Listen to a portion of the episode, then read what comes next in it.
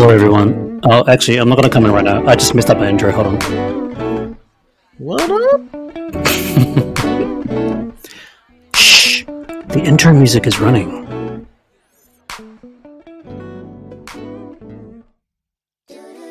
Hi, everyone. Hi, Tony. Um, I had no idea that you have such long hair. Did I know this before? Yeah, I think you've mentioned it. You've seen it flowing when I play soccer sometimes, and I do the bandana. Okay, maybe I was just trying to think of something um, quite nifty for an intro. Um, anyway, what is this? What are we doing here? We're a podcast, and um, we talk about movies and TV series. That seems like a pretty fitting intro, doesn't it? Yeah, man. I mean, that, that describes exactly what we're doing. It's perfect. Love okay, it. Okay, that's perfect. All right, everybody, shut it now and let the rest of the music play.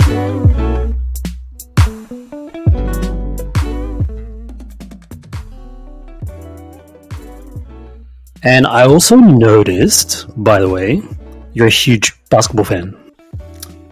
I mean, I, I like singlets because.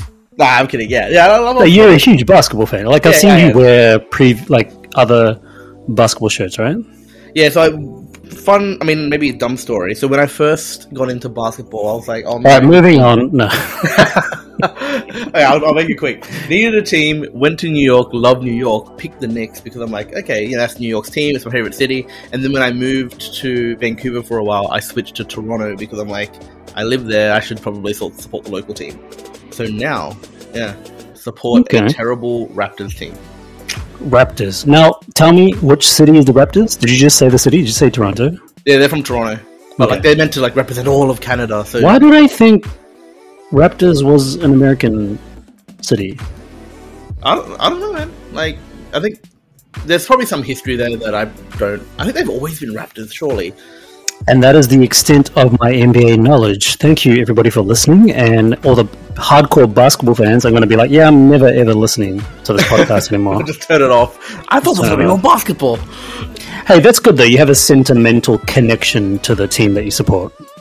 Yeah, I mean, I was there for a while, and then you, you got to always support the local team, right? If you just, just- support the best one, it's like sad. Well, I just always feel people don't real ha- like people don't really have grounded reasons as to why they support a certain team, right? Um, which, I, hey, by the way, I don't think is a bad thing. Look, if you like a team and you want to support it, all the power to you. But think ninety percent of the time, it's like they were winning when you were a kid. Like that's ninety percent of the reason why people pick teams, right?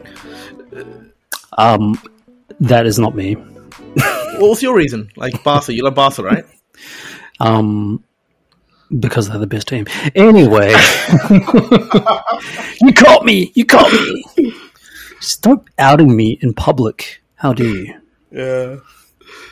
Um, so we're reviewing and recapping, and we are talking a lot about Marvel Cinematic Universe's latest installment to Phase Four. I, I don't know why I said that so. Like I dragged out that whole sentence. Uh, maybe I was trying to drag it out for a dramatic effect. It's part of the cinematic universe, man. I don't know if it was a very good dramatic effect, but whatever. Um, so this is a TV special. This is the first time that the Marvel Studios, the Marvel Studios. Why am I putting the Marvel Studios? This is the first time Marvel Studios has produced um, a TV special, which is pretty cool. I didn't know that actually. You know, as much as I like to tell everybody about how well versed I am in the Marvel Cinematic Universe, I didn't know that they were doing a TV special of some kind. When they announced they were doing Werewolf by Night, I thought it was just another movie, part of the MCU. But nope, it's this new TV special thing that they're doing, and then there's another TV special that um, is getting released later in the year in December, which the oh my god, things are falling. I don't know if you heard that, but that was uh, Yeah, my uh, my studio light. It's falling. It's falling in the background. Um, you know, if it breaks, whatever. It didn't cost that much. Um, yeah, so there's another TV special that um, the trailer was just released this morning, which is the Guardians of the Galaxy Holiday Special. It's a Christmas TV special, Oh, like a fun Christmas show? I'd watch fun that. Christmas show. Yeah, with the Yeah. Guardians. All right, Yeah. that sounds fun. Yeah, it, it, it actually looks fun. The trailer is about a minute or so long. It's pretty short. It just kind of gives you the point, which is great. tells you what it is, tells you what they're there to do, um, which is nice. Uh, I'll, I'll be happy if that's the only trailer they release. That's cool because it's just it's. I'd imagine it would be the same length as Werewolf by Night. You know, 50, 50 odd minutes or so. Yeah, I mean, if you got an hour show, you don't really want to get like what four minutes of it up front. You probably just want to see the whole thing, right? Yeah, yeah. So it looks pretty fun. I like it. Yeah, have you seen all of the Guardians movies, Volume One and Two? Yeah, I saw one and two. I'm, I'm weird. I think want to be this is controversial, and I'm, you didn't even ask this. I don't love Guardians as much as um, everyone else does.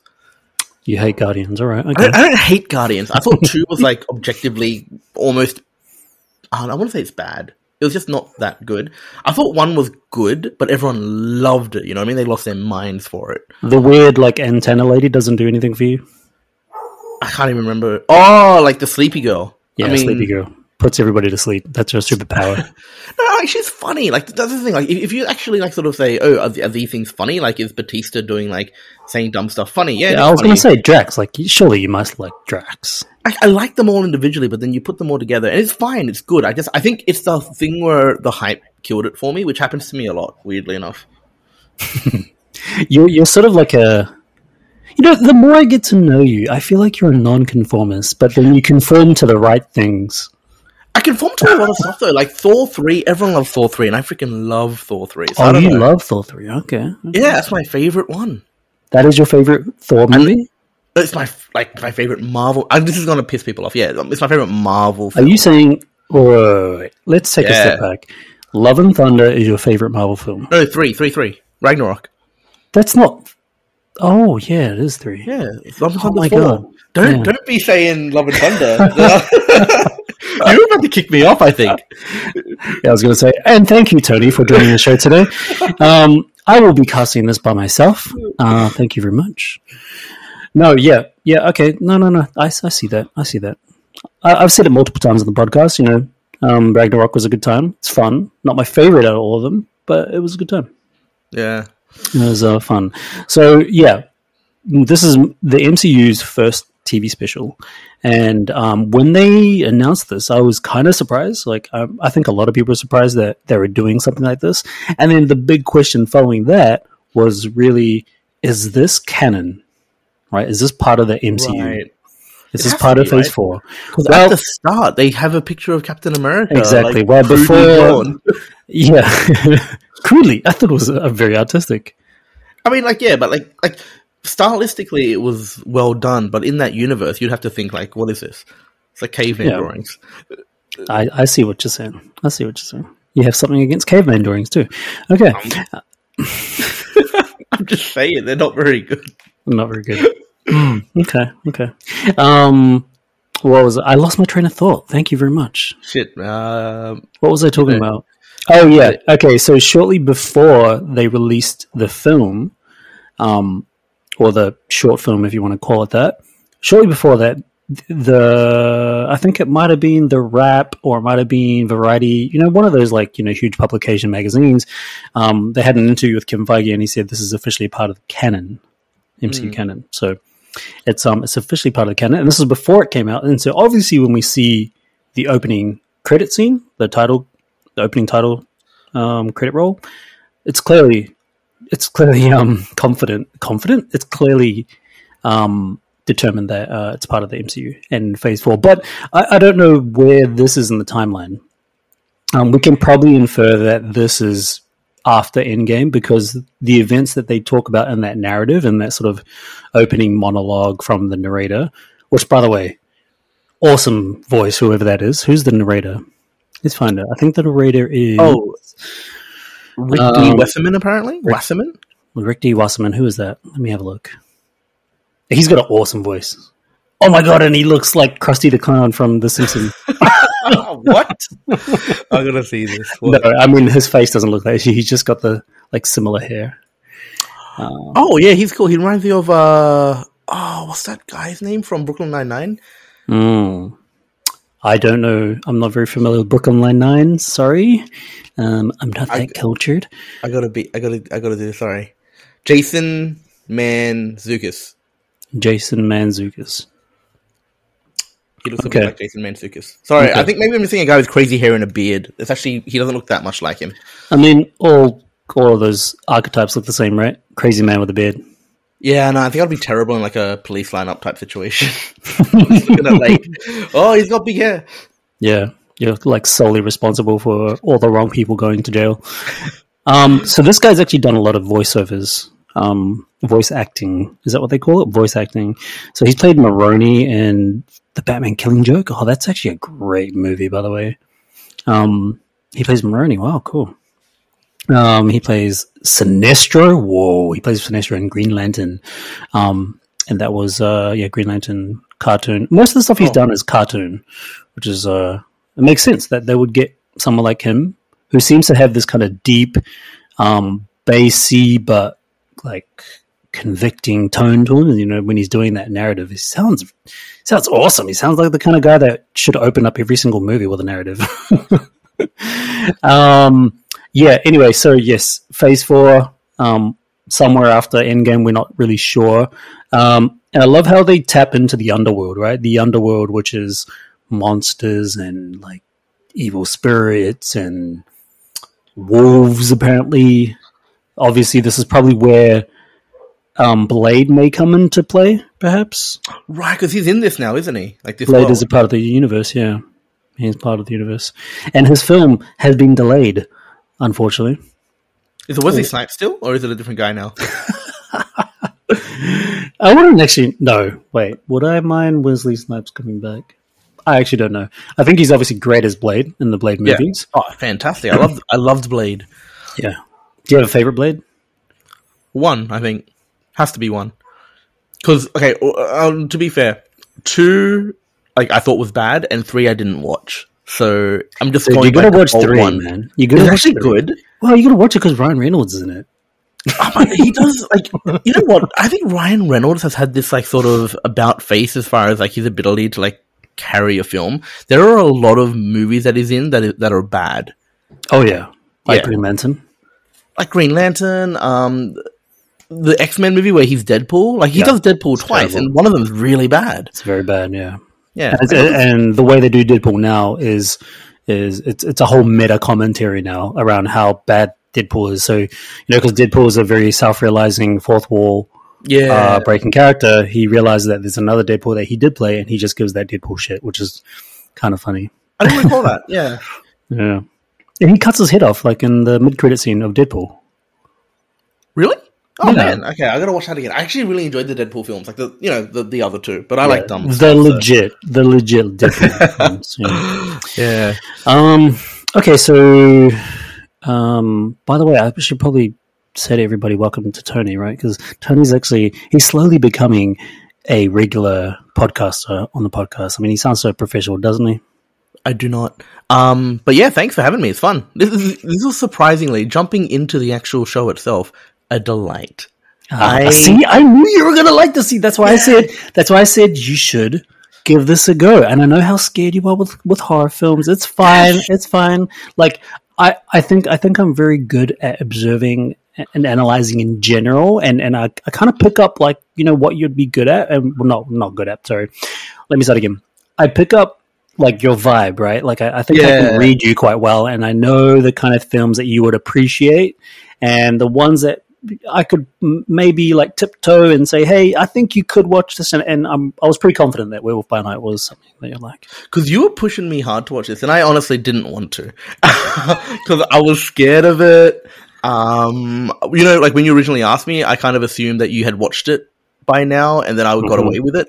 But and then you like kind of pushed hard, and like the thing is, that was kind of interesting. Yeah, like I'm scared of horror stuff. Everybody, Mhm. so I have a pretty weak stomach, can't handle gore, and so I was pretty worried about this. And this movie just like, e- like as you watch it, I keep thinking, oh, it's gonna be one of those movies, and then like pretty much straight away, it's not.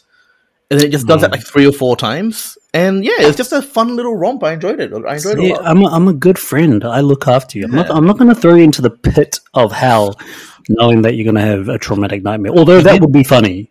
You but- tried to get me to watch Smile, like not hard. You didn't try Hey, hard. no, no, no, you hold on, suggested hold on.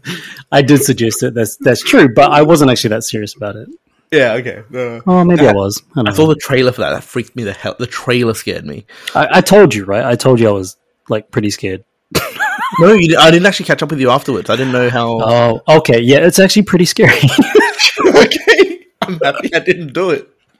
oh, dude, I, I don't think there's any coming. Yeah, like I, th- I don't think there's uh, um, any return for you after if you watch that film. Like I, Yeah. I'm a person that doesn't really get that petrified in horror films, right? This really freaked the hell, the hell out of me.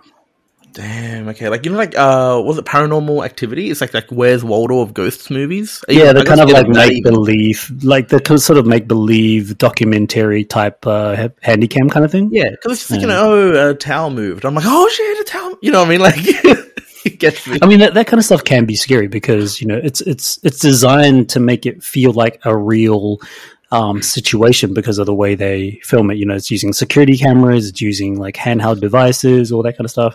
It's pretty much the whole Blair Witch uh, project phenomena. You know, like that style kind of lasted for a for a minute, literally for a minute. Yeah. No, no, no. Well, Oh, a couple of movies, but I love the fact that like some people believed it. That made me really happy. I think the biggest movie to actually make money and to have some kind of commercial aspect to it was Cloverfield. Do you remember Cloverfield? Yeah, I remember that. That was a Yeah. I so like that, that. that was kind of you know following in the same footsteps as the Blair Witch Project with that whole kind of handheld, realistic filmmaking technique. Chronicle did that, but it wasn't horror. yeah, Chronicle. Yeah, you're They right. made money. I thought they made money. Mm, yeah, that was successful. I think that's where Dane DeHaan. I think his, his name Dane DeHaan.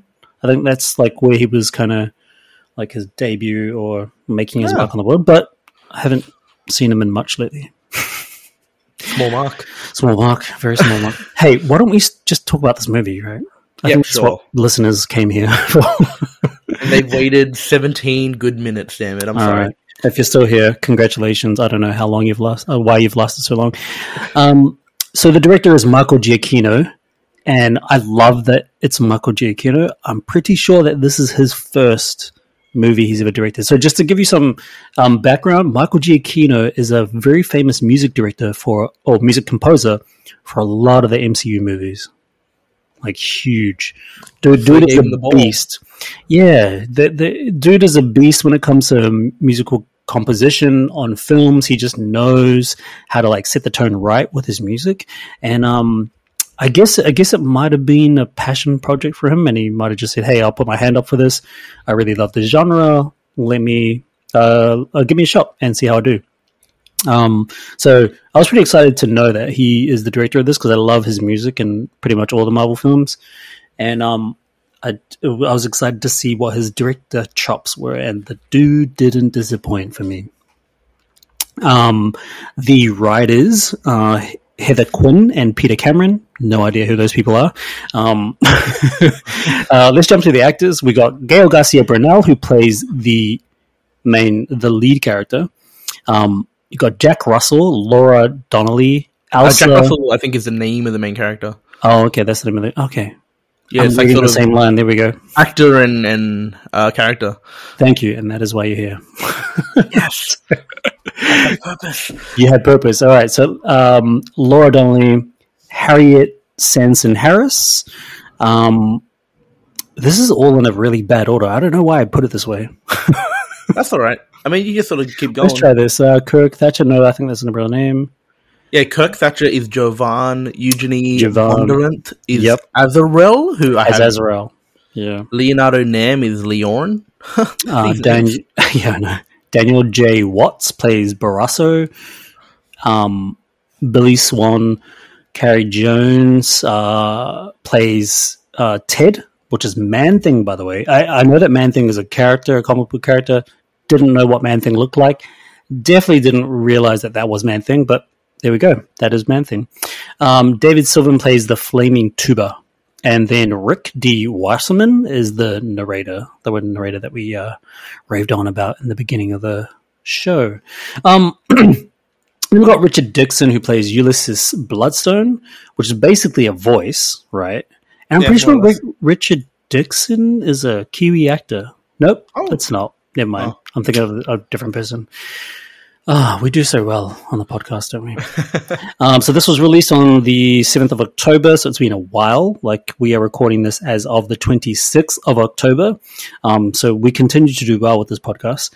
Um, it's got an amazing Rotten Tomatoes score, 90% from the critics and just 2% more from the audience rating. So this is one of those, uh, albeit rare films where the critics and the audience um, sort of see eye to eye with such a high rating. That's pretty cool.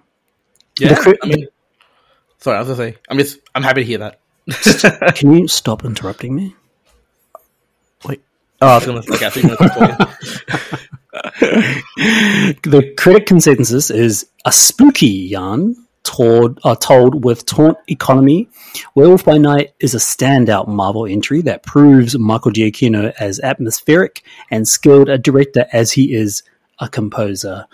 Damn right, took the words out of my mouth. Um, real quick, some key highlights, some lowlights. What were your what were the performance performances like, and what did you think of the direction? Yeah, all right, cool. So I guess like for me, I want to start with lowlights and then like move into highlights. I think lowlights there wasn't a whole lot, and some of the lowlights actually become highlights in a way. So my lowlights are that like there's not really much of a story. Like there's not a lot going on. A lot of characters have like pretty hokey backstories or no backstories whatsoever, and they're just kind of there. Um, but it's kind of funny because I don't like the way the plot moves along, you just kind of realize you don't care because it becomes just sort of a fun little adventure. It's like this self-contained thing. Um, it's like really atmospheric. It's really stylistic. Like it's kind of weird to compare it to like say, like sort of um, you know, Spider-Man, the animated one. What's it called? Um, the one with a lot of Spider-Man in it. And, yeah, like, uh, Spider Verse. Spider Verse, yeah. So mm. like, this, it's not the same, right? Because this is black and white. This is like definitely taking a page out of like the nineteen what thirties, forties, fifties. I don't even know the the when things were black and white, but like it's really stylistic. It's really atmospheric, and I think that shares a lot with like my initial impression of Spider Man. Like that one was a, like a film where the style really popped off the screen. Um, but yeah, it's fun. There's not much of a plot, and it kind of twists in lots of different directions. Like I'll get to it in. Actually, no, I'll talk about it a little bit now. Like when you start the film, it's all about like this this hunt, and I kind of think, oh man, it's going to be like 50 minutes of them hunting this thing, and some stuff's going to happen. And the hunt ends like 15 minutes later, and that's brilliant. I love mm. that because I was getting, I was buckling in for a hunt, and I was going to be bored of it. Mm. So that's kind of like overall thoughts, performances. I want to shout out. I'm going to look at the name now. Harriet Sansom Harris, Verussa. I thought she did fantastic. I loved her. I thought she was really, really good. Um, she's just like super emotive. Kind of plays that kind of crazy person really well. Mm. Every time she's on scene, she just chews it all up. And uh, like normally, I think people would dislike that, but in a film like this, where it's kind of campy already, like it really, really works for me. Direction, it's it's stylish. It's cool. What about you? Stylish and cool. Stylish and cool. I like that. I like those are good points, Tony. Well done. oh, you shouldn't let me go first. No, I'm kidding. I love this. I love this TV special. It's great. It's everything that I wanted and probably more. I I probably didn't expect a lot from it, to be honest. I think when I saw, you know, when Marvel announced that they're going to wear by night, I kind of had uh, I, was a little kind of dodgy about it. I was like, uh, why? that was like my first question, like why why do a werewolf by night movie? Um, saw the poster, saw the trailer, and I was like, okay, cool. Like the trailer was quite um it it's weird. The trailer was kind of like bleak and interesting at the same time. I don't I don't know if that makes any sense, but I think it was bleak in the sense that I had this this uh already high expectation of what a Marvel film should be. So maybe that's why I was sort of considering it to be bleak, and also with the um, with the style that they were going with this film, which was obviously a complete homage to 1930s horror films, classic horror films. Um, I, I don't know why I had such a like sort of suspicion around whether this is gonna like a doubtful, you know, mm. doubtful whether this is going to be a good film, let alone a good MCU film. So, man, such low expectations. Um, mediocre expectations, not super low, but mediocre because it's still a Marvel brand, and so I'm going to have some kind of expectation. But man, this uh, exceeded my expectations well beyond what I thought, which was great. Love the um, lead actor, Gael Garcia Bernal. I feel like I've seen him somewhere. I just don't know where. I mean, probably right. Like they're not going to get completely unknowns. I, I would assume. I'm going to quickly have a look, just real quick. What has it been and what has it been in that I have seen? 2016, don't blah, blah, blah. I don't recognize any of these movies. oh damn! Really? No. I mean, the, I think this guy. Yeah, he's born in Mexico, Guadalajara. I don't know if that's how you say it, but I'm going to say it that way anyway. Um, yeah, he's a Mexican actor and he's been in a lot of Mexican films, but I feel like I've seen him in somewhere. I just don't know where.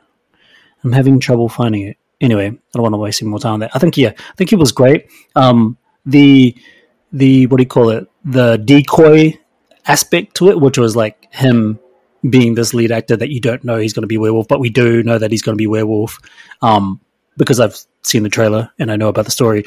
Interesting, oh. interesting thing though is that a lot of people that hadn't seen the trailer didn't know anything about this. They the decoy worked for them because they had no idea that he was going to be a werewolf, right? So it's interesting for me because I didn't see the trailer. I went in completely fresh. Um, I kind of thought something was up, but I didn't know he was a werewolf specifically. I mean, it's kind of weird because it's this werewolf by night, but like. Uh, in the start of the film, he's like weirdly just like not into killing. He's weirdly scared all the time. So I kind of just thought like, and then they're like, "Oh, you a hundred kills," and so I kind of thought there was something up with him, but I didn't know what. So there was mystery for me. Apologies because uh, yeah, we had a bit of a technical issue, but we're going to continue as if nothing happened, kind of like the magic of cinema. um. So yeah, my my overall impressions were great. I don't really have a lot of lowlights. I think still a bit similar to you. Like my lowlights, uh, I don't know. If I if I start to think about lowlights, I think I just nitpick more than anything.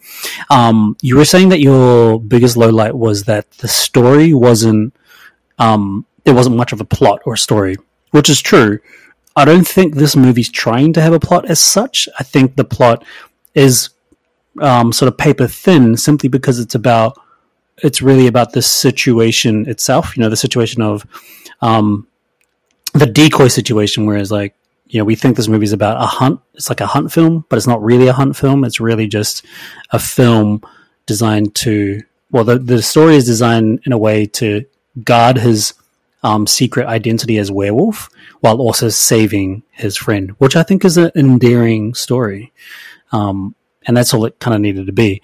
Um, so I don't have any issues with that. Um, prior, like, I think the the only low light for me is probably it was too short. oh, really? No, I love the length, man. The length was no, the length was good, but now I'm just trying to think of a low light just to try and balance yeah. it out. Um, look, why don't we get into the um, a recap. Who's your favorite performance though? Because I feel like you appreciate these things better than me. ah, I thought you'd never ask. Um, my favorite performance is probably from Gael Garcia Bernal playing Jack Russell. Oh, main guy. Okay.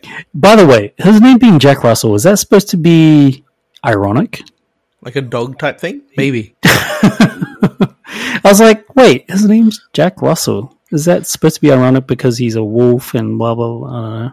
They, they could, it probably is because I feel like they could have just made his name instead of Jack Russell. They could have name named him like Husky Ryan or whatever. Yeah, I reckon they probably just had like a bunch of dog names and, and picked one, right? Like, but a husky's closer to a wolf. You know, he yeah, he, he could have been Ryan Husky. How cool would that be? Like, I just imagine sort of he was at home and they're like, hey, aren't they going to get this if they call me Husky? And they're like, oh no, call it Russell. That's there's a little bit of like depth there. it's a little sure, bit vague. Sure. All right, look, let's get into the recap. So, if you're new to this channel, if you're new to this podcast, um, first of all, thank you. I don't know why you're here, but um, I guess you love hearing nerds like us talk about movies and TV series. But if it's your first time here, what we do is we recap the entire movie which is basically our way of traveling through the entire plot, broken up into three classic parts, which is known as the Act 1, Act 2, Act 3 structure. We go through all three acts and we basically just talk about what we liked in these things, uh, in these aspects. The good thing about, about a recap is that it jogs our memory. Um, Probably more so for me because Tony literally just watched it like 15 minutes ago.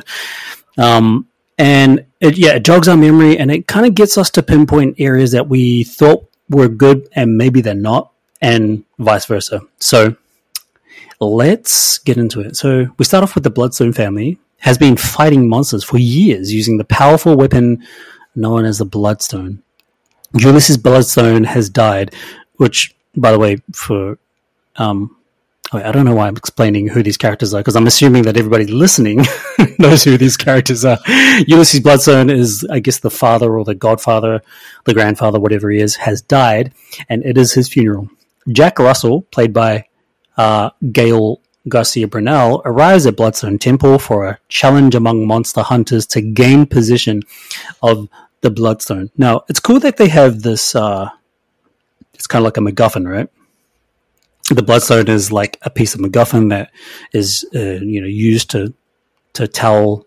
Uh, well, I don't know, have, have, some kind of reward and stake aspect to the film, right? Because everybody yeah. everybody wants a Bloodstone. It's kind of like a trophy, and well, it seems more like a, a weapon, right? Like it's going to help them be like way better monster hunters, I guess. Which it was kind of vague. Was it vague, right? Like I didn't fully understand when I first watched. it, I didn't fully understand why the bloodstone was so special. We we get in like there is a demonstration on what the bloodstone does, which is cool, and then you can just infer that's uh, it's going to give some kind of power to the hunter, perhaps. Well, no, but like she uses it. I mean, we're jumping to the end now, where she like is like kind of subduing uh, the werewolf with the bloodstone pretty much by itself, right? Like it seems yeah. like a pretty powerful weapon. Mm. Yeah, yeah. Well, well, that's what I'm saying is that like we we don't find out the utility of this. Oh, until way later. You know, until way later. Like when, like it's it's it's interesting that at the beginning, knowing getting introduced to what the trophy is and the reward is, we don't know what impact the reward has, and but we just go along for the ride. Yeah, you know what I mean. I think uh, like that's not a usual thing in a film. Usually, we kind of know, like you know, for example, the Tesseract in um, the Avengers film. We know what the Tesseract can do, and we know why everybody's after it. Whereas everybody's like hunting to get this bloodstone that we don't know anything about. I mean, it's that's the thing. I guess like this is one of those things where normally I think I'd have a pretty big issue with this, but they kind of just say, "Wow, this is the most powerful weapon," um, in kind of montage form, and we just kind of accept that as the film goes, I kind of like buy into it, but like at the start, I was thinking, okay, this is a bit hokey as a general plot. you love that word hokey, don't you? Ah, I mean, I, I use it. You've used it a few times. You've used it a few times, like not not just in this podcast episode, but like a few times, like in Rings of Power. yeah. Well, it, anyway, like it starts off in a way where I think like this is kind of weak, but then the weakness becomes part of its charm. Mm-hmm. Mm-hmm. I agree. Oh, I have to actually go a little bit before what we're talking about as well. I just want to like sort of jump back to I, I, need to talk about the opening title credit with the Marvel Studios logo.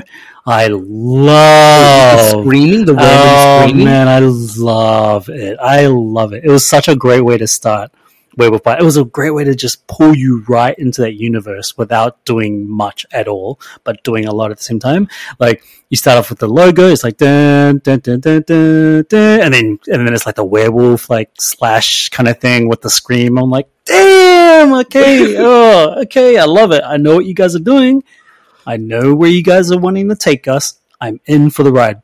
Great way to introduce I don't know how you felt about it, but like you know, I, I was afraid, man. Like I thought I was in for something dark when that happened. Yeah, but I, I mean, like, th- those are like 1930s sound effects. Sure, you weren't afraid. Oh, I was afraid, man. I didn't know. I was like, um, you know, like, oh, is this going to be like real violent? um, it took me a while, like, to realize it wasn't going to be violent. I had my hand ready to like watch through my hand. Did, but didn't you think it was kind of cool, stylistic, with you know, with the I can appreciate the uh, the stylishness of like scary things, even though I'm afraid of them. You know what I mean? Like it was very cool that they didn't just do the same old Marvel thing, especially with how the movie turned out. Because I didn't know it was going to be like a 1930s homage.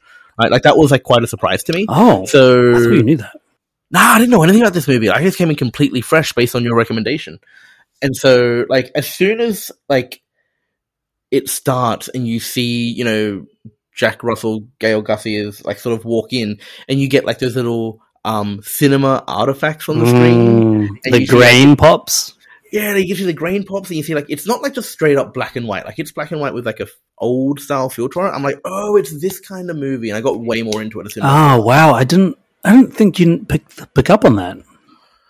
Yeah, I don't know. I got a clear monitor. No, no, no, no. I, I meaning like, I didn't think you you knew about you didn't know about that before seeing it. I thought it was so clear to everybody that it's a 1930s horror homage. no, man. I, like, I mean, I because you know me. Like, you, you've seen all of the season, the series four. What do you want to call it? Uh, phase four. Phase four, yeah. I haven't seen a single phase four thing at all. Oh, so yeah, I that's right. It. That's like, right. I'm coming in fresh. I, I am remember the, this. the voice of the non-fan here. Everybody. All the MCU fans are cringing right now. Um, okay, so let's move on after that very exciting intro. Um, Russell walks around looking at fellow hunters. We got Liorn, Az Azarel, um, and Barasso. Is that the Wine Valley? No, that's Barasso. Oh, yeah. That's Barasso. um, he then meets Joshua Jovan, who compliments Russell's face paint. Um, I can't remember that part. Do you remember that part where he compliments Yeah. his face paint? Right at the start, he's like he's about to touch the bloodstone, and then Joshua's like, "Hey, Oh yeah, yeah, yeah, kinda nice to him." Oh yeah, and Joshua's the big dude, right? The big like Yeah. beard guy. That's right, the Viking, Yeah, um, the Viking from Iceland. he's oddly bad at fighting. exactly. Um, Ulysses Ulysses' daughter Elsa Bloodstone arrives. Uh, Verussa Bloodstone greets her and concede, uh, condescends, Condescends concedes, her, condescends her for not conti- continuing the monster hunting tradition. So there seems to be like a, obviously a whole family tradition around uh, hunting monsters, and it seems like Elsa is not on board with this whole mon- uh, monster hunting expedition. Um, which, by the way, I want to talk about Elsa for a little bit. I, st- I can't I can't remember or I, I don't recall knowing why she's not a monster hunter anymore. Was there something in the dialogue? No, like Okay, so it's just sort of complete said- mystery, right? It's so weird. Like I don't know if I want to sort of dive into it right. now. I probably should, and then I'll say less later on. Like she shows up, and they're like, "Oh, I, I wonder how you're going to go. You're untrained," and she's like, "Untrained by my dad." Like so, it implies that she's still been doing heavy training for what reason I don't really know. Um, and she's actually like great at fighting, as you find out later. And then, um, so you don't know why she wants the stone. Like, you, yeah, it's kind of weird. Like she always says, "I want the stone to get away from my family," but I have no idea what she wants to do with the stone or why she wants to have the stone. Um, you don't ever find that out, which I thought was a bit of a weakness. And yeah, you don't know why she left or what she's been doing this entire time.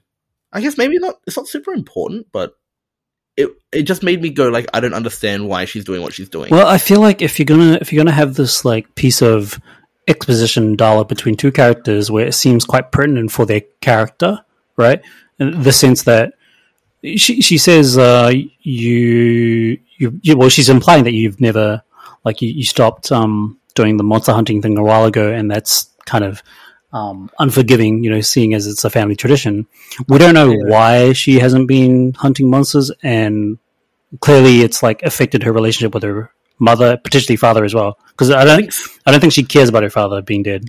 I think stepmother, by the way, because Oh, stepmother, um, right? Yep. she Verussa's character talks about Elsa's mother in a negative light. Right. Okay. Um, Um, yeah. So I guess that is a little bit of a weak point for me for the characters, but um, but that that's actually um, an indication, not an indication, but um, it's pretty much all the characters here. We don't have any backstories whatsoever, especially with Gael, our lead actor. We don't have a backstory with him. see, the funny thing about that is, um, he gets enough of a motivation where I buy everything he's given me. Like, uh, spoilers, I suppose. Um, you find out that he's going into the place to rescue um, Ted, the man thing, and that's his entire driving force. So it doesn't really matter his history or his future. The fact is, you know why he's here, you know what he's doing. Whereas with Elsa, you you know she wants the bloodstone for what reason? I don't know. She's actually like on purpose vague. Like Verussa says, "What would you do with the bloodstone when you get it?" And Elsa's like, "You know, it's none of your business. That's why it's so good. I'm so happy to not have it be your business." But then she doesn't even tell anyone. So we, as an audience, don't even find out why she wants to do with it.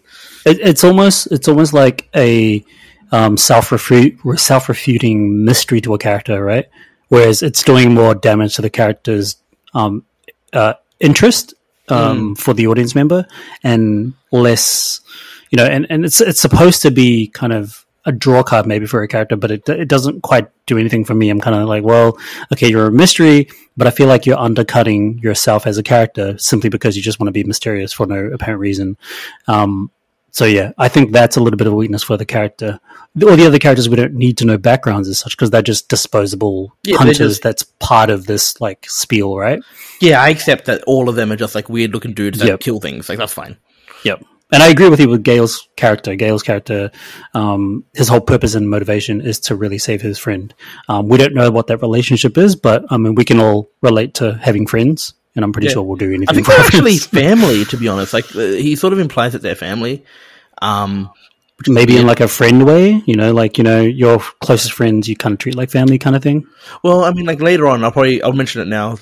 And I'm just jumping ahead a lot. When they're locked inside the tomb, and he talks about like family, and she, Oh yeah, he's like, and sometimes your family, and he hears like a roaring distance, and he's like, um, they're just people that annoy you. You have to save all the time. That doesn't imply that it's not like brother style fantasy, uh, not family, but you know, it it seems like it's it's sort of leading somewhere, right? Yeah, Um, okay, so Verussa and greets her, blah, blah, blah. Yeah, we went past that. Let's move on to the next part. Verussa greeted everyone and had the butler, Billy Swan, open the casket to reveal a puppeteered Ulysses explaining that the others would have to defeat a monster in order to obtain the Bloodstone. The Bloodstone will be attacked. Uh, will be attached to the monster, which will weaken it. Um, so this is a bit of a clue as to what the um, the power of the Bloodstone, I suppose. Uh, Barasso claims that Elsa doesn't belong there, but Verussa explains that she will have no special treatment. Um, the puppeteer thing was kind of cool. I, I didn't, uh, I didn't realize like it was. I thought it was going to be because I saw it in the trailer. Oh, okay. I, I didn't. I was kind of like, why? Why is there kind of this weird puppet thing? I didn't even know that puppet was dead in the trailer. We find out in the movie that it's Ulysses as a dead corpse, as a dead corpse, like there's a live corpse, um, as a corpse, but it's just being puppeted and controlled by some kind of machine, um, and it's got his voice in the background, which is interesting. I I think I liked it in the movie for whatever reason. Yeah, like I felt like it, it just sort of again like leaned you into the campiness of the film. Like it's like this is a wild, weird thing, and this is like you know get ready for a lot more of this. I found I found it kind of funny in the sense that like you know they have the technology to like sort of have a decapitated head on. It's talking, its lips are moving, its arms are moving, but the casket has to be opened by hand crank. Like there's a lot of like these sort of funny elements in this film. Like if you when Verussa is walking around the back of it, it's like this way up. Like it's like not a very stylish casket from the back, and I kind of find that funny.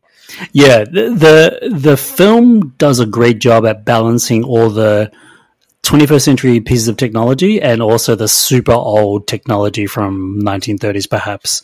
Um, that's that's what I love about this this movie. It, it, it has kind of a mystique nature to it, where you don't know what's going to be high tech and what's going to be low tech, and I think that's that's yeah a big aspect that I really enjoy. Yeah, The challenge soon commences with Russell leading the way into the maze. Russell and Elsa run into each other, but Russell wants no conflict and suggests to pass each other. Okay, so why?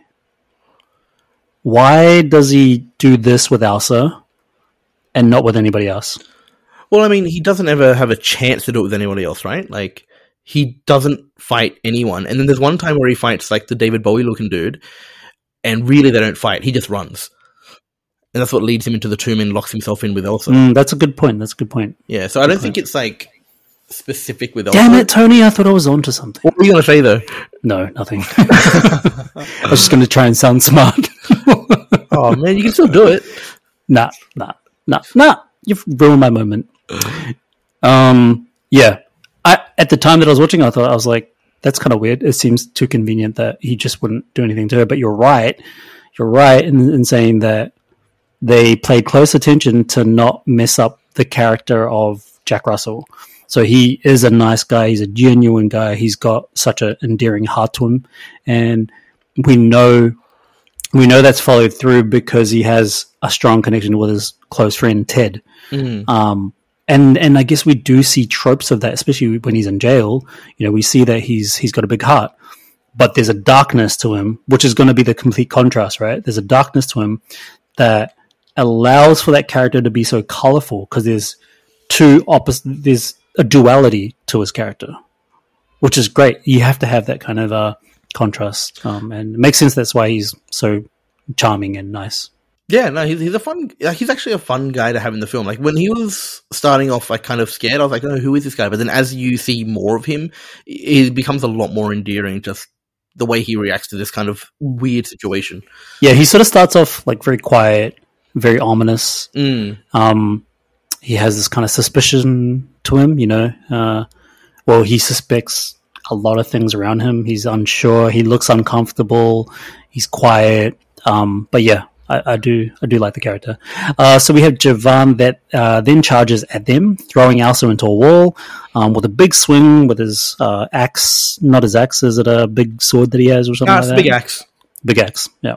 Oh, so he's definitely like a Viking Yeah. from Iceland.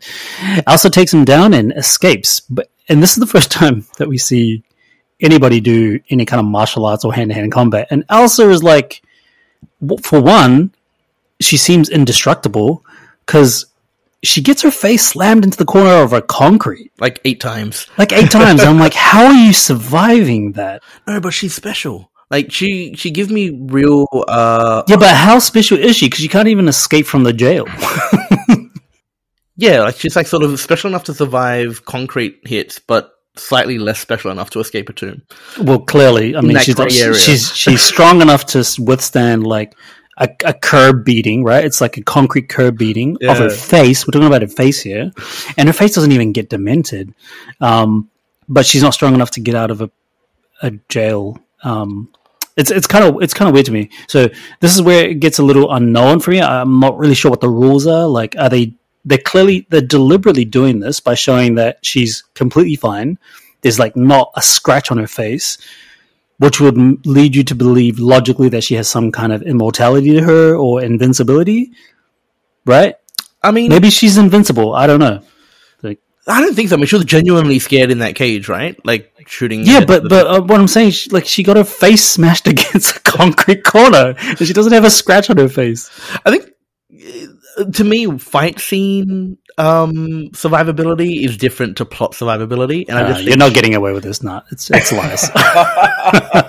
Is- she should have had a cut. I agree with you. Come on, that was like a scene from American X. Have you seen American X? Is American X? Oh, American History X. American History. Remember when he? curb stomp? Oh man, Yeah. Dude, it's like the, the same thing. She reminds me of um. Oh, what's that girl? The Netflix main character, female Marvel. Oh, Jessica Jones. Yeah. Yes, yes, she, does have that vibe. that Jessica, Jones vibes, like all the way Yes. through the, the film. I just had a moment. Is Is, she gonna be? Is she gonna be Jessica Jones then? She's got a different name, so I would assume no. But maybe like this is her, her real name, Oh, and she turns into Jessica Jones because Jessica Jones is invincible. Holy crap! You know what's crazy? So I'm thinking back now when Verussa says, "Why do you want the Bloodstone?" Because of longevity. Oh my goodness! Maybe we ran into something. This is like the Jessica Jones origin story. Do you reckon it is? Did we just land on something? Hold I on. doubt it. I hold doubt on. it. I doubt hold on. Hold on. I'm. Oh, wait. Hold on. Uh, uh, uh, uh. I'm. I'm, I'm kind of lost for words. I'm a little bit blown away right now because if if we're right about this, um, well, I'm actually going to take the credit because I noticed it first. if I'm right about this, then that kind of blows my mind. That, that and that would make sense because it's canon. It's part of the MCU. Um, all those characters have been brought back to Marvel Studios. So you know all the Defenders. They're called the Defenders. That's Daredevil, Jessica Jones, um, Luke Cage, uh, Iron Fist. All those guys. They're called the Defenders. They're all they've all come back home to Marvel Studios. So who knows? Damn, that kind of blew my mind. I want like twenty percent credit. I'll give you five. I'll take five. Good.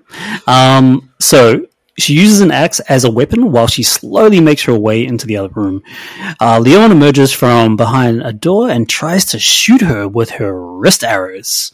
Um, Elsa slices his arm off and her axe, and then uh, with her axe, and rids him of of Liorn's weapon before using it against him to shoot him in the throat. This was a gnarly scene. Yeah. Uh, it was a super gnarly. I was not expecting this level of gore, to be honest. I thought it was going to be quite tame, quite PG.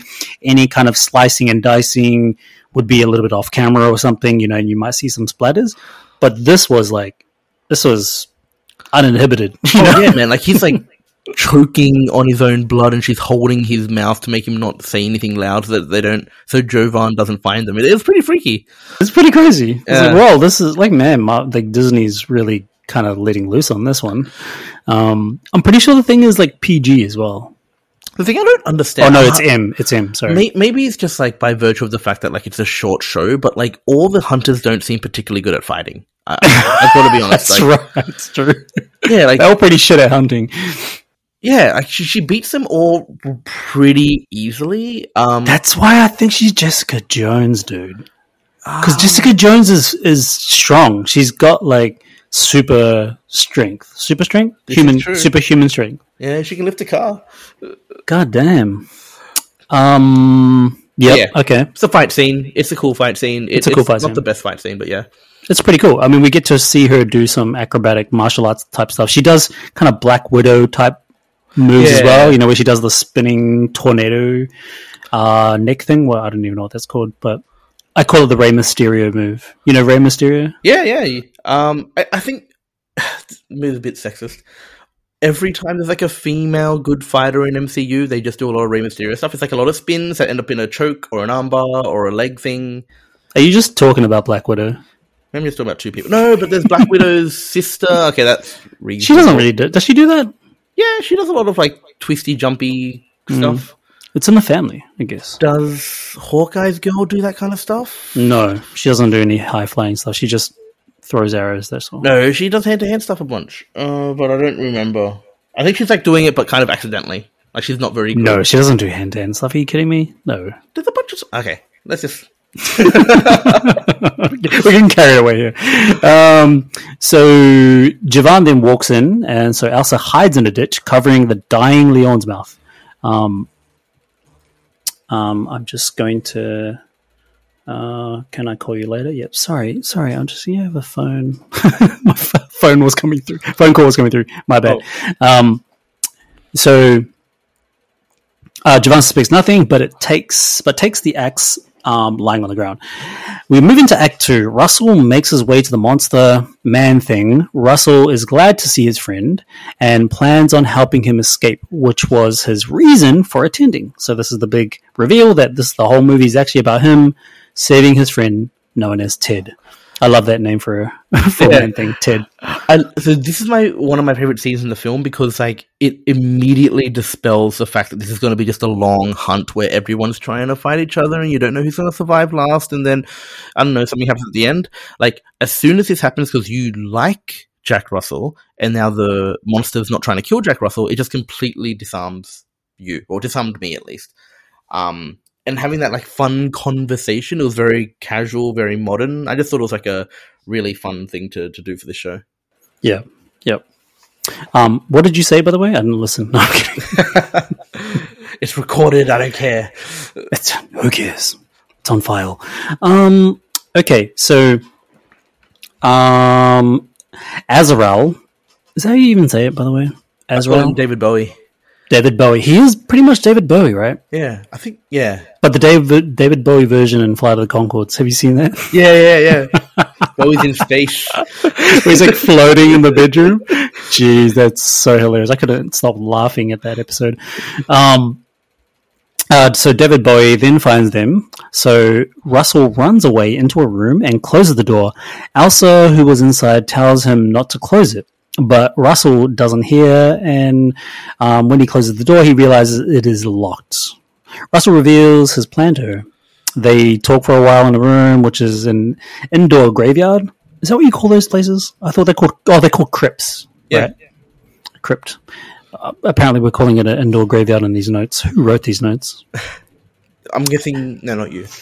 It wasn't me. Okay. Um, Elsa suddenly remembers that her aunt hid a key in her grave, believing she would be rescued or resurrected and would need a way out of the room. Elsa finds the key and they break out. So wait, you know this this whole scene. I have to be honest. I kind of like tuned out. oh, Man, come on! It's like the one part of storyline in this whole movie. Really, uh, I, I think I tuned out because I was I was so set up to watch a bunch of monsters like kill each other, and you know, a bunch of monsters just kind of have this amazing monster fight, and the hunters maybe all having a brawl as well. And then it's the moment we kind of jump into this crypt and then they're talking, I was like, eh, I think I tuned out for a moment. Oh man, it was like I just had I just came out of two fights, so I was like gagging for some exposition by then.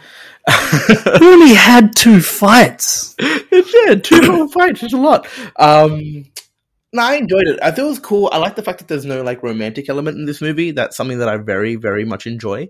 Um, you know, they talk about family. One thing that I kind of like is that okay, this is just a trope now. I'm just going to describe. There's a part where he says, "Oh, it must be hard having that family. You know, such a big deal." And she's like, "You know nothing about my family," and he said, "Yeah, I don't." That's cool because a lot of the time, I mean, I hate the "you know nothing about my family," but then for him to say, "Yeah, I don't," is fun. I enjoyed that. But yeah, he talks about family. You get a little bit of insight into both their situations. This is part where I hoped. I would find out why she wants the bloodstone, and you don't find out at this point, and that was disappointing. Yep. I mean, I think it's cool that it's. I sort of see it as a big setup for Gael's character, for Jack Russell's character in, in future MCU projects, because he's coming back. Clearly, Man Thing will come back, and I'm pretty sure he's just that just breadcrumbing what his character background could be, Mm. and then we'll learn a lot more of that in upcoming films. Might be Blade. Who knows? Cool. Yeah. Cool. I lost where I was. Okay, so Elsa suddenly remembers that her aunt. Okay, I already said that. Elsa goes to free Man Thing while Russell blows a hole in the wall um, for him to escape. Russell tells her to call him Ted, so he trusts her. He then asks asks how to turn on the explosive, but accidentally does just that, causing them uh, to need to rush. Elsa makes it to Man Thing and finds Jovan as well. Man Thing incinerates Jovan, but trusts Elsa when she explains she is with Russell. So this quick interaction that Elsa has with Ted, I think is cool. It's nice. Um, I think the way she reacts to her, she has a. I don't know if she's fearful, but she's she's she clearly knows that she probably won't be able to defeat this guy if she even tried. Because when she sees Jovan get disintegrated, I was like, first of all, I was I was like, what? Okay, this guy's got some crazy spiritual powers, like Sauron powers or something. Just like melts people with his hands. Just melts people. Yeah, I was like, what are the what are the powers from Man Thing really? Um, and then so she's she kind of keeps her distance. You know, does the right thing by just respecting who Man Thing is, and I think it's kind of nice that Man Thing has a bit of a personality. yeah, he, like he does this thing where he's like looking at her angrily, then she says Ted, and he's like, huh? Hmm? I enjoyed that. That's cool. It's comical. It's uh, it's fun. I think that's the levity that you need in such a show like this, which is nice. I think this whole scene's quite funny. Like when he like accidentally turns on the explosive, and then he like has a lot of trouble sticking it to the wall. It's just kind of like a fun scene, and and I think like this again was one of those moments where I'm like, oh okay, I think I'm gonna like this movie because of just it doesn't go crazy with the laughter, but there's like enough of it and spa- spaced out. It's kind of the laughter that seems just acceptable and natural. Yeah, Man thinks incinerates Giovanna, but trusts uh, Elsa. Yes, yes, yes. Um, Russell tries to attach the explosive device to the wall, but has trouble getting to stick it. He finally does so just as Man Thing charges through the wall, escaping, but not before Elsa gets the bl- bloodstone off Man Thing. Russell reaches for the bloodstone, which throws him back and incapacitates him. This is our first sign that he is dum dum dum a monster, and likely the name of the movie. So this was the part where, again, second twist. Like you kind of expect you expect it to be a hunt. You get bored, then it's like a buddy escape film, which is cool, and then it turns into a oh he is a monster. Um, so yeah, I enjoyed the twists and turns that they fit within an hour. You knew that he was werewolf, though, right? No, not until this moment. Oh, okay. Yeah, I didn't put that together. Hmm. I kind of thought that perhaps it was one of those things where there is no werewolf. The Ah. werewolf is in our hearts. Well, did you did you think that the thing that they were hunting was the werewolf? No, not when I saw it. Like you see it pretty early. No, on. no, no. Like before that, when they said you, you're going to go hunt Yeah. a monster, you think they're going to hunt the werewolf. Yeah, I thought it was like they're gonna hunt a guy and like I would Right. turn into a wolf and like mess them all up, but it was like obviously a giant creature from the start. Yep. Um, but by that point, I had forgotten about the concept of a werewolf, and I wasn't really like hankering for the werewolf. So Yeah, fair enough. yeah. Um, that is fair enough. Russell reaches over. Uh, oh, sorry, I already said that. I keep repeating the same thing. That I, I should probably highlight where I've uh, read. That's probably a good idea, right?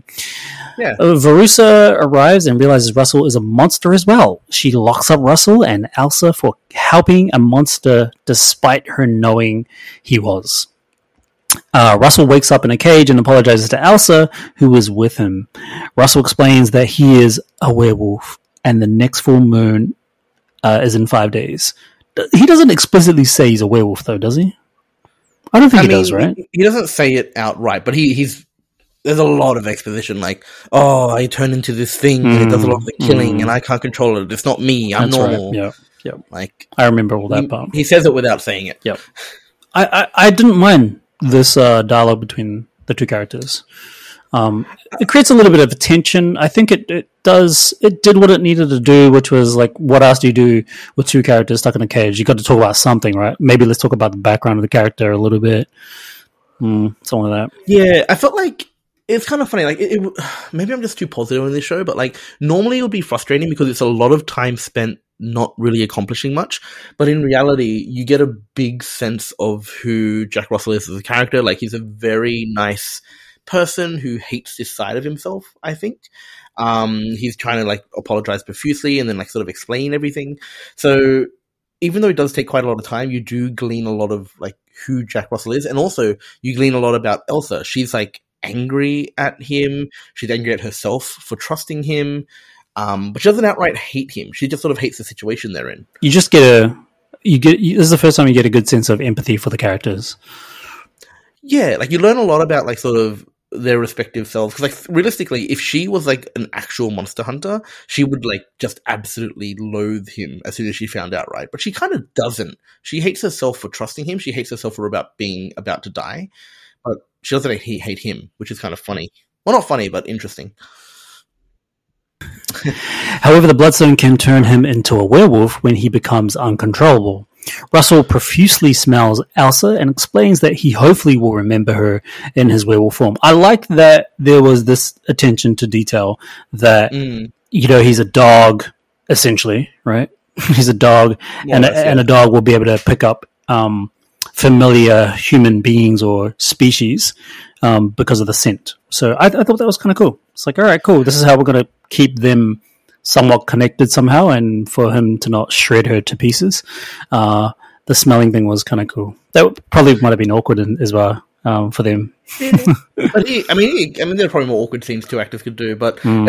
Yeah, I feel like um, this one's interesting. Like at the time I watched it, I remember thinking when she says, oh, "Has this ever worked before?" and he says, "Once," Once. I was kind of like, Do you a bit reckon that's annoyed. his? He's talking about his previous his ex girlfriend, perhaps. Maybe? Yeah. But I was kind of thinking like, um, I would have preferred he said no, which would have been like a much more funnier line. but then I realized at the end when she decides to trust him, Mhm. um. If he didn't say once, I would be the guy going, "Well, why would she do that? He's never worked before." But I think So- he's a genuine guy. Let's say he he he it's never happened. Maybe he just wanted to say once just to kind of comfort her. But maybe it's all a lie. maybe it's never happened correctly. Yeah, uh, I think it's some of the truth. I'm just feeling like it would it would be a much more humorous um moment if Yeah. she's like, "Has this ever worked?" And he's like, "No." oh well, I'm turning. No turning back. Worked out for the best. Verussa then walks in and uses the blood uh, the bloodstone and a Latin spell to turn him into a werewolf, so he could kill Elsa. Verussa taunts Russell through the cage, um, but he grabs her. She screams, but is saved when her guards attack Russell. They back off, only to find that Russell has escaped. You know, when he grabs her through the cage, I was half Mm. expecting her arm to be bitten off. I thought so too. I'm surprised it didn't take like it took so long. I had my hand up for that Yeah, one. yeah. I was like, oh, is is he gonna rip her arm out of her socket? But that didn't happen. He was holding on to her arm for quite a bit as well, right? Like, what was he doing? Just like That was probably one of like he was apparently trying to pull her in. Is what she says. She's like, "Oh, he's pulling me in," but I'm like, but but that's all you're doing. You're just kind of pulling the arm. Like "Yeah, it's a bit silly." it's like is he Um, doing like a cool handshake or something with her, or He's teaching it to her. teaching her like the new the MCU handshake? um, yeah, I was a bit disappointed when her arm wasn't ripped off. Uh, it's fine. Yeah, it was whatever. Um, moving into Act Three, Russell rampages through the guards and bites Barasso's ear off. I, mean, I love like when the camera goes back, it does kind of a wide shot, and you see that the cage is being split wide open, and he's somewhere in the room. And I love this this camera trick. It's kind of like a 1930s horror camera trick or maybe not even 1930s. I don't know. It was a cool ha- camera trick that almost seemed like a homage to that, um, where the camera's kind of panning around. You're looking at um, where the werewolf could be, and of course, he's in the um, the spot where there could be a statue, and then jumps out of the shadow. I thought that was so cool. I actually had Did to you get a fright? to catch it. No, I didn't get. A, I didn't get a fright because I kind of knew what was going to happen, Okay. and by this point, I kind of knew that the film was like not a particularly scary film. um, but like when you look at it again, it's kind of interesting in the sense that um, there's so everything is like still, hmm but then they do they do this sort of weird effect that makes the wolf a little bit blurry when because like you don't really spot him, but then if you go back, you can start, you can definitely spot him because you know where to look. Yeah. and then his eyes light up. Yeah. like, second before Yeah. he attacks. Um, I thought that was really cool. Yeah, and very cool effects. Very good use of like budget effects that that works well for the show. Um, so he then goes into a room and kills all the guards, flipping and rolling them around. Um, the door then closes, and tr- and he tries, and yeah, he tries to claw his way out, kind of like Wolverine. It's almost like a Wolverine Yeah. moment. So I think like a lot of recap is like a lot of time is spent in the, this part of the recap. One thing that I kind of want to just mention is the fact that like during this fight scene, you get a lot of like blood splatter on the camera Yeah, itself. yeah, I thought that was pretty cool. yeah, Um, weirdly enough, like the goriness didn't really get me in this one. Like there's this part where he like rips a dude's side out pretty Yeah. much, and the guy just slowly dies. yeah. But you get a sense of how like terrifying this werewolf is with this scene, like the camera work, um, how claustrophobic the the fight area is. Like you see the person like trying to escape and he can't. Mhm. I thought it was a cool fight scene. It was great. It kind of reminded me of um, the hallway scene in. It, it kind of reminds you of a couple of films. You know, it reminds you a little bit like The Raid. Have you seen The Raid? yeah, yeah, yeah. you know the hallway scenes and stuff. Kind of reminds me of um, the Daredevil hallway scene a little bit as well. Maybe I'm just like going too much, but it do, it does have rem- remnants of like previous film fight sequences that you've seen. It's kind of cool. I really enjoyed it. Oh, one thing I probably didn't mention, which I probably should, is during his transformation. I thought that was particularly cool. Oh like, yeah, with the pay attention to shadow. Yeah, like they zoom in on her face and she's just looking more and more afraid. Yep. And considering how much of a badass she is, this Mm. kind of like paints the picture of how terrifying. How terrifying! Yeah, can that's right. It's like a whole silhouette. It's very much that 1930s horror um, It aspect. reminds me of like like Psycho or something. Right? Like you're Mm. zooming in on the woman's face, and this thing is happening around her, but you're looking at it from the victim's point of view. I thought that was like Yeah, cool. it's kind of like yeah, it's like through her eyes, but on like directly on her. Um, and so we're zooming in on her while the silhouette gets larger and larger and larger. So there's a lot of sort of symbolism here where the wolf is, you know, metaphorically the wolf is getting bigger and scarier, kind of thing. Yeah, Mm. it's really cool. I can't believe we didn't talk about that. Yeah, I don't know. I realized we skipped past it. Jeez. Um, so we, meanwhile, Elsa escapes the fights. Uh, Barasso uh, escapes and fights Barasso, um, slicing his neck. She then fights Azrael uh, before slicing her neck as well and striking her skull with a sword. This is like so brutal. Like the shit that she does in this scene is kind of Yeah. crazy. She murders them all very well. Very, very well. She is clearly a trained fighter, aka Jessica Jones. I kind of wanted to see the the hunters like fight a monster and to see how good they were, but I mean, like this was fine. It was fine. Yeah, I mean, nobody had a chance against her. She was kind of like unstoppable. Yeah, she was like the best fighter of them all. Yeah, by far. Um, she then grabs the bloodstone. She approaches Russell, hoping he will recognize her. Russell jumps on top of Elsa, but does in fact recognize her, which is nice. It's kind of cool. He calms down and runs away. So- yep. One thing I kind of didn't like about this, like, I mean, we didn't really talk about the fact that like Verussa uses the Bloodstone on the wolf and like is doing a really good job. So Bloodstone, um, very very powerful. That was kind of cool to show like why we care about it. But so Elsa has been shown to be someone who quite badass, can take care of herself. Um, she wasn't like in love with Jack, right? Like she was angry at herself for supporting him. She didn't say anything to suggest that she like understood his plight or cared about like him. So the idea that she decides to put the bloodstone in her pocket and um take her chances with him smelling her was like kind of a weird departure for her character in my opinion. Like why would a badass take a chance at that and then like use her hand to lovingly caress him when he's about to kill her? It, it seemed out of character for her. There's a lot of things that don't seem um, in character for you, doesn't it, Tony? No. I'm no, but I mean, like, she's a badass that like has no particularly strong feelings for Mhm. him, and then she goes out of her way to put her life in danger when she has what she wants in order to. Because like she didn't have to go through that door either. No. You know what I mean? Like she could have easily she leaves through a different Mm. door, so she could have easily just run away, and the same outcome would have happened. No, you're right. I mean, I think there's there's elements of the character that don't don't quite make sense, and there, it is kind of that mystique nature about her that we would, don't really know. You know, going back to what we were saying earlier, like why is she even there? like she didn't need to be there, right? Um, Yeah. maybe she was there to no, she prove a point, perhaps. I don't know, but she wants the bloodstone for reasons. Yeah, explained. but that, that's what I mean. Is like Yeah. she, she clearly doesn't have a great relationship with the family. She wants the bloodstone, and maybe that we're going to find out what the bloodstone does to her later on. Um, Yeah, I think like look, obviously from a storyline point of view, it doesn't make sense, but from a film point of view, it allowed for scenes. So I, I it allowed for setups, character setups. Who uh, we know she's Jessica Jones. No, we're gonna sound so dumb in like a I know, year's time. we're so wrong eh, about the whole thing. Um, so she approaches uh, Russell, hoping, "Yep, yep, yep, we do that." Verussa then t- yells at Elsa for letting Russell leave. Verussa vows to kill her stepdaughter, but Man-Thing returns only to incinerate Verussa. I was actually hoping that um, Elsa was going to kill her. Yeah, I was hoping that too. That would have been like quite cathartic. Yeah, I think that would have been a nice payoff, you know, for her revenge quest, perhaps. yeah, she's killed a bunch of people. It would have been nice for her to be the one to actually kill Yeah. Marissa. Yeah, but you know what? Incinerate does does a lot for me anyway. I'm I'm fine with that. Yeah, Elsa tells him that Russell left, um, and Man Thing's like, "Huh?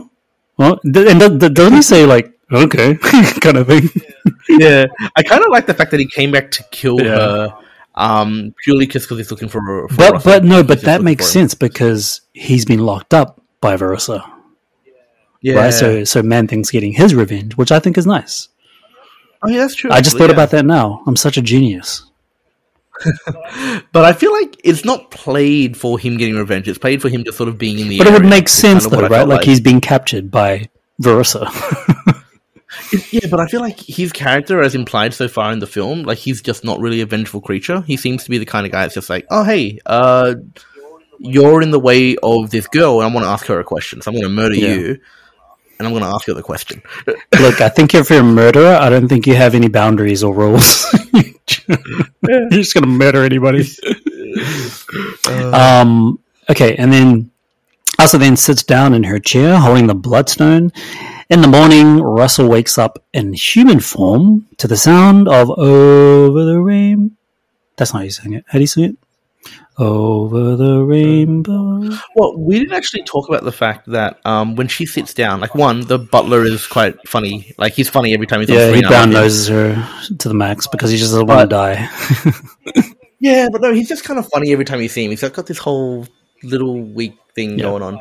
But Submissive. um when she sits down, like the color Yep, the color comes in. Yeah, that is a what throwback to a couple of things. Uh, it has to be oh. over the rainbow. It has to be Wizard of Oz. yeah. right? Well, that song's not in Yeah. Wizard of Oz, but yeah, I, I know what you mean. Isn't that song in Wizard of Oz? Somewhere over the rainbow. Oh. surely. yeah, no, maybe you're right. I actually don't know. But yeah, I think the color coming back is like a scene in Wizard of Oz. Mhm. weirdly enough, I thought of Schindler's List. It can't be Schindler's List, Whoa. right? Okay, I don't think they show color at all in that.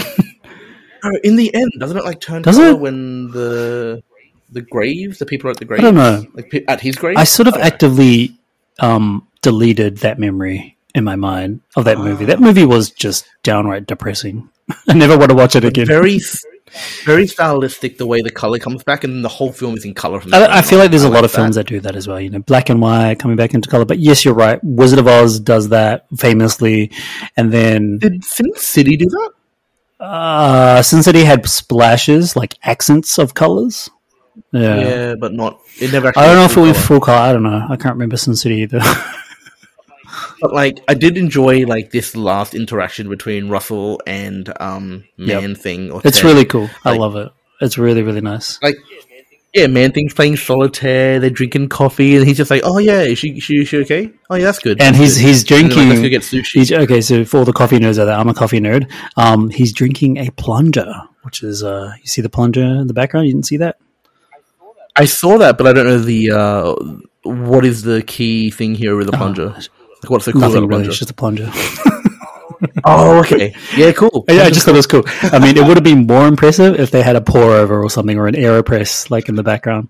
I would like the idea that man thing is like super fancy Yeah, coffee. yeah. I mean, he seems fancy. He's playing cards, playing solitaire, particularly. So, Mm. I mean, he could have been playing chess, right? Like something like that. It would have been quite funny and kooky.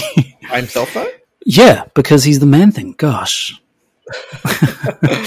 um, so yeah, to the sound of over the rainbow, playing on a phonograph. I don't know what a phonograph is, but it sounds like a very, very old instrument.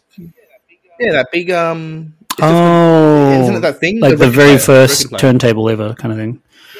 Yeah, that, that thing. and then he finds Man Thing playing solitaire and sits with him to drink coffee. The camera pans up into the sky, and then there's a lovely calligraphy of the end, just like all the classic 1930s films. Um, Yeah. Great movie. I love it. I enjoyed it. Great recap. I enjoyed it more, probably even going through the recap. Um, I'm going to score it. Uh, should I score it first? Yeah, let me score it first. Yeah, score it. I always go first. True. So let me score it. Yeah. I'm going to give it a solid 9 out of 10. Ah, you know what? Okay, so I was going to do the exact same thing, and sadly, it was because of the Rotten Tomato score that you said earlier. I'm like, I don't want to go against all those people. I want to give it a nine. Are you going to give it a 9? I want to give it a nine. I loved it. Like it was the fact that they fit in like three twists in that hour. Uh, like they fit three twists in an hour. It like just it set itself up as a different type of film and like like constantly subverted my expectations. I really enjoyed that, and it's just a fun adventure. I thought it was going to be super serious. It kind of is, but it really isn't. It's great. It's it's fun. I think everybody should watch it. Everyone have a great time. There's there's there's a good enough story for what they accomplish or for what they attempt to do. I should say not accomplish, but there's a good enough story for what they attempt to do.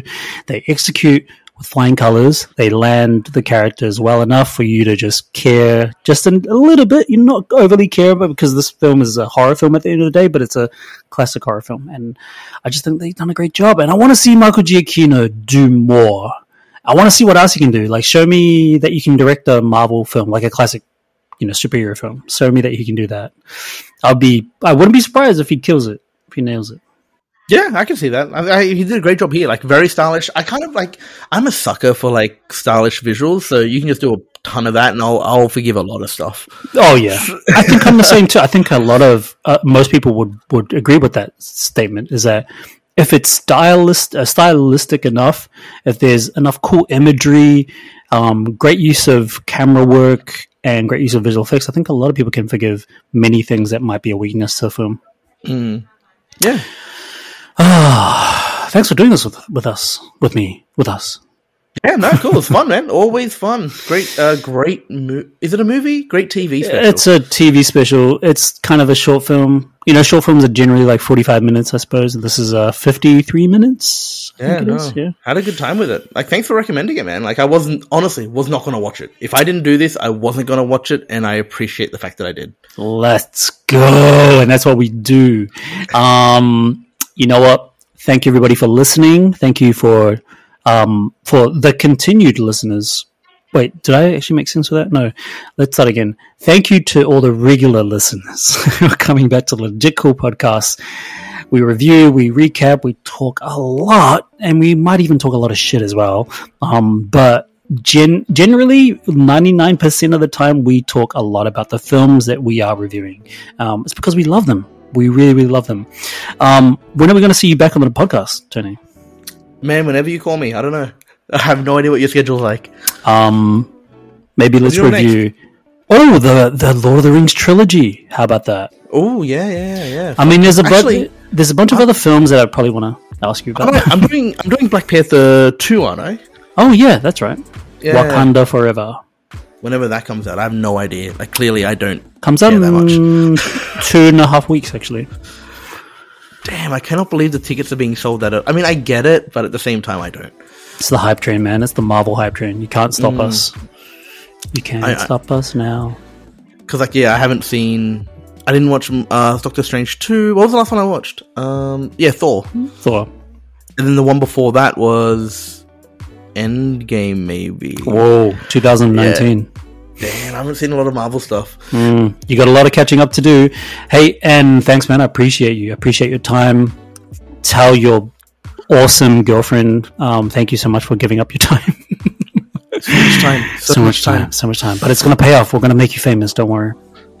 all right. All right. Um, we'll catch you soon. And um, thank you, listeners. We will catch you guys soon too. Make sure you check out our social media handles. It's all in the show notes. Click us. Click us a follow. I just made up a new sentence. Click us a follow. Um, you can't comment anywhere unless you comment on our Instagram posts. Um, and continue to follow the channel. We really, really appreciate you. Um, bye, Tony, and uh, bye, everyone else.